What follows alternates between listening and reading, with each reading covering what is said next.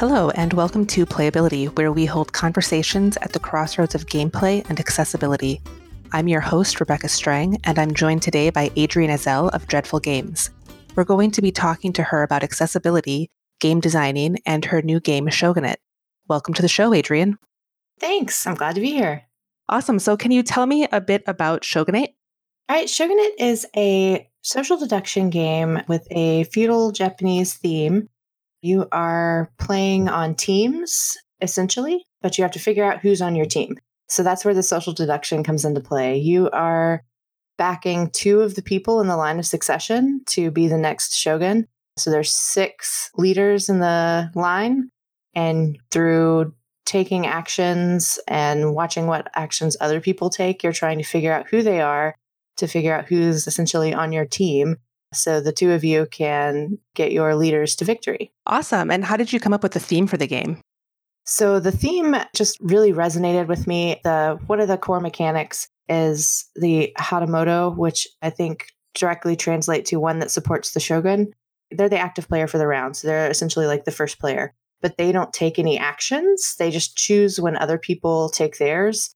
And I've found that to be a really good way to kind of welcome people to social deduction that don't necessarily like the table talk and the lying or the, you know, trying to obfuscate. Mm-hmm. And so I felt like this lent itself really well to intrigue and secretive you know dealings and i really wanted to go for a theme that wasn't you know medieval europe we've seen that over and over and we've had a lot of games that are nothing but white guys. So this gave me the opportunity to welcome in um, definitely um, unfortunately it is all binary gendered but i got to bring in women and have you know, essentially or and very strong women and kind of you know look into another genre that's not covered as much i suppose. Sure.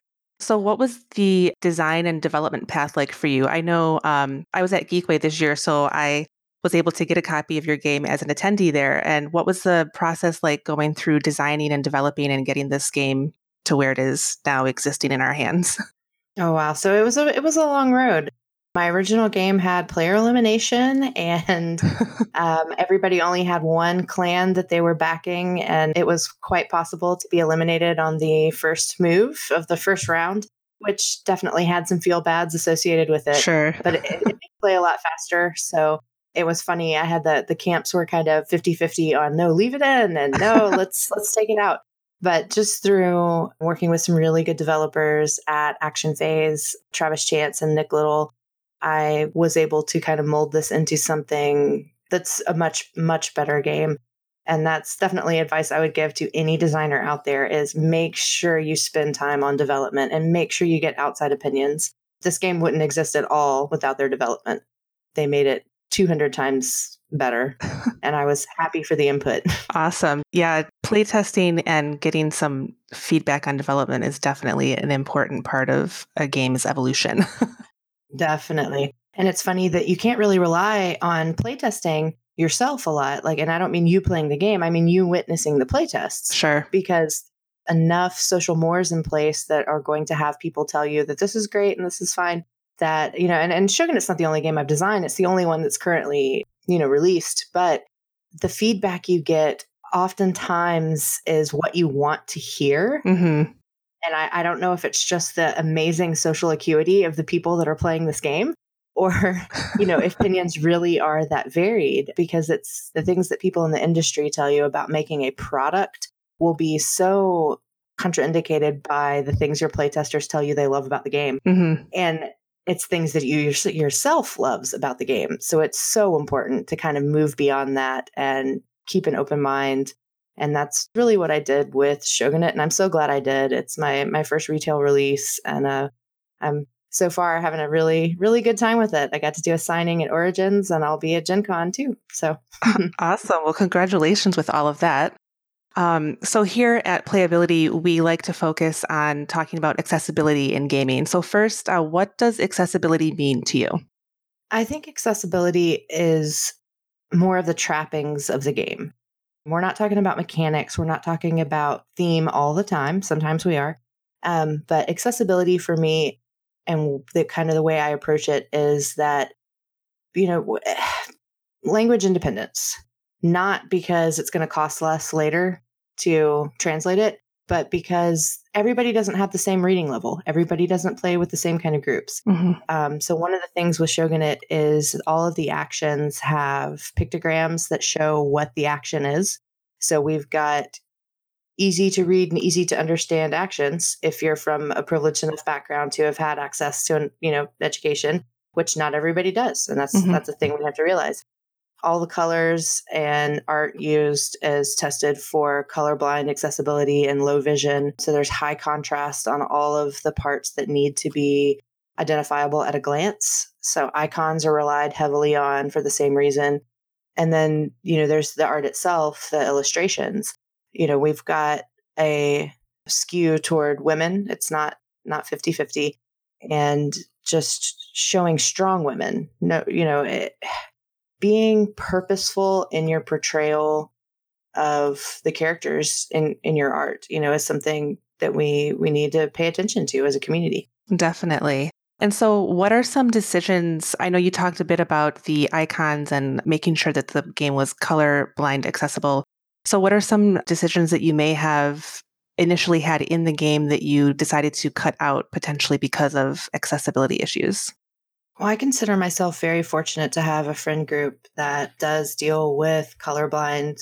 Um, you know, I, not really drawbacks, but I, I, guess in in gaming, it it really is. You know, I uh, I exist in a game group where five of the six players want to be yellow because it's the one they can see, mm-hmm. and that's unheard of. So I was very fortunate to be developing this game in you know in this group of people. So I didn't have to cut anything from this game specifically, but definitely in my previous designs, I, I did have to do that. And it was a learning experience and it was fantastic. I actually have a, game uh, with publishers right now that was an exercise on creating a set collection game based on color and pattern that I designed as an exercise in colorblind and low vision accessibility and it turned into a real game that you know publishers are looking at at publishing. So that's awesome. and you bring up a great point with you have a group that has that you can test things with and they can give you the feedback you're looking for as far as accessibility. It's important when you're designing a game and looking for feedback to actually seek out those different perspectives and to get feedback from people who are going to be using the game and have the ability to tell you, yes, this works, yes, this doesn't. Do you have any feedback or advice for anyone designing or developing games on how you can approach people with getting playtesting done? Be earnest, be honest, and approach with hat in hand. I think when you tell somebody that you need help, you recognize that you need help, you need to come at that from a place of, I don't know the answer. I don't have preconceived notions. I legitimately want help and I don't think anybody's ever going to turn you away. And you may not you may not have anybody like you said in your immediate friend group, but somebody knows somebody. Talk about it earnestly, you know, and it's hard for us as humans, not even just game designers, but as humans to try to approach something we don't have a frame of reference for. We're mm-hmm. scared of messing up. We're scared of saying the wrong thing. We're scared of insulting somebody that we mean no offense toward and that sometimes makes us shut down and let that you know the the fear of you know embarrassment or um, hurting somebody else kind of keep us kind of caged in, in, in our little corner and we just do what we're you know comfortable with. That's that's why we have so many games with men and sheep on them i mean that's that's the honest truth. You yeah. you do what you know. And so my biggest or my you know I think most important suggestion I could give any designer or advice would be to expand that frame of reference, genuinely learn the things you need to know to be a you know contributing member of the community. And um, what has your experience been like? I know Geekway has a prototype event where designers can get things played. Are there any other conventions or sources that you're aware of, have experience with that have been helpful and meaningful to you that other people might look into? Sure. I would recommend looking into the Indie Game Alliance. They have playtesting services. You can join up as a member and they will represent you at conventions that you can't go to. There's so, so many now. I'm I am eating ramen, but I've been to six in the last eight weeks. um, I'm really tired. My suitcase got broken. Uh, so there, there are definitely avenues that you can get to these things that you can't be at in person, and that's for playtesting and, and you know retail sales and just kind of getting your name out there. I would ask at your local game store if they mind if you bring by prototypes. You know, that's that's been a fantastic outlet for me. I've made lifelong friends. You know, I, am actually going to Gen Con with all of them in a few weeks. And they, you know, we we we sit down and play. And don't neglect other designers. Like the some of the big names in the industry have have played some of my games. And do you know why they played some of my games? because I played some of theirs that, that aren't published yet. I mean, we're talking Sharpie on pieces of paper. These aren't even cardstock.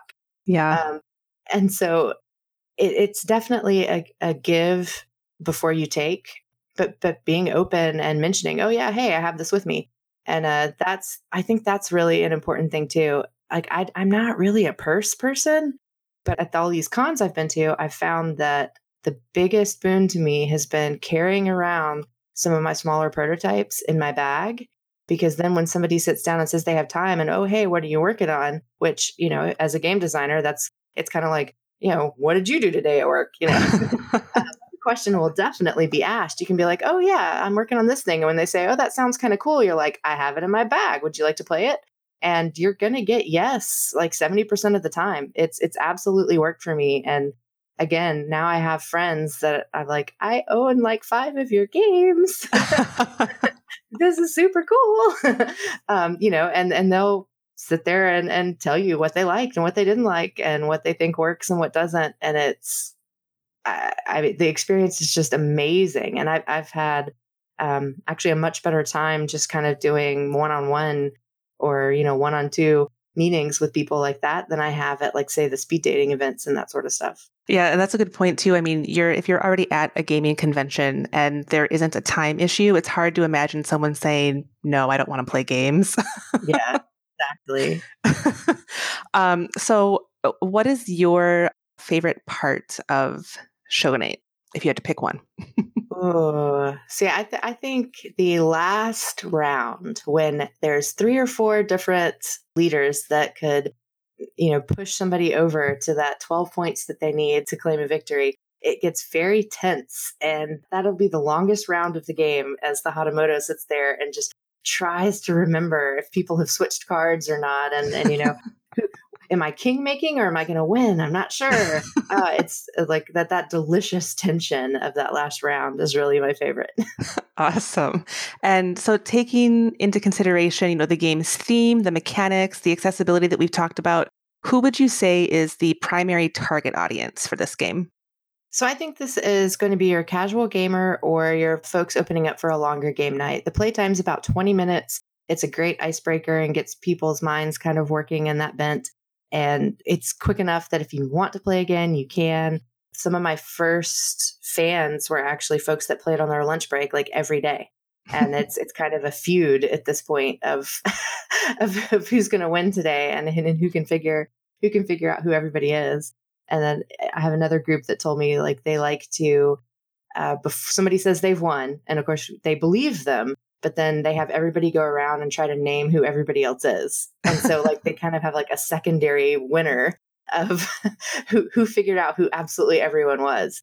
So it's it's ah, it's so humbling to like have have people play my game. That's awesome. And so I know the game is already out. So for those still going to conventions this year, are is it going to be available at any conventions? I think cool stuff or miniature market, one or the other definitely has it. And all the FLGS have it because it's with like, I think, two different distributors. awesome. So everybody will have to keep an eye out for Shogunate when you're out at your cons or yes. check to see if your local game store has it even. Beautiful um, white box with a lady on the front. Yes. Yeah, the art is really pretty. I love all of the character art in this. It's gorgeous. Thank you. I do too. It's, it's phenomenal.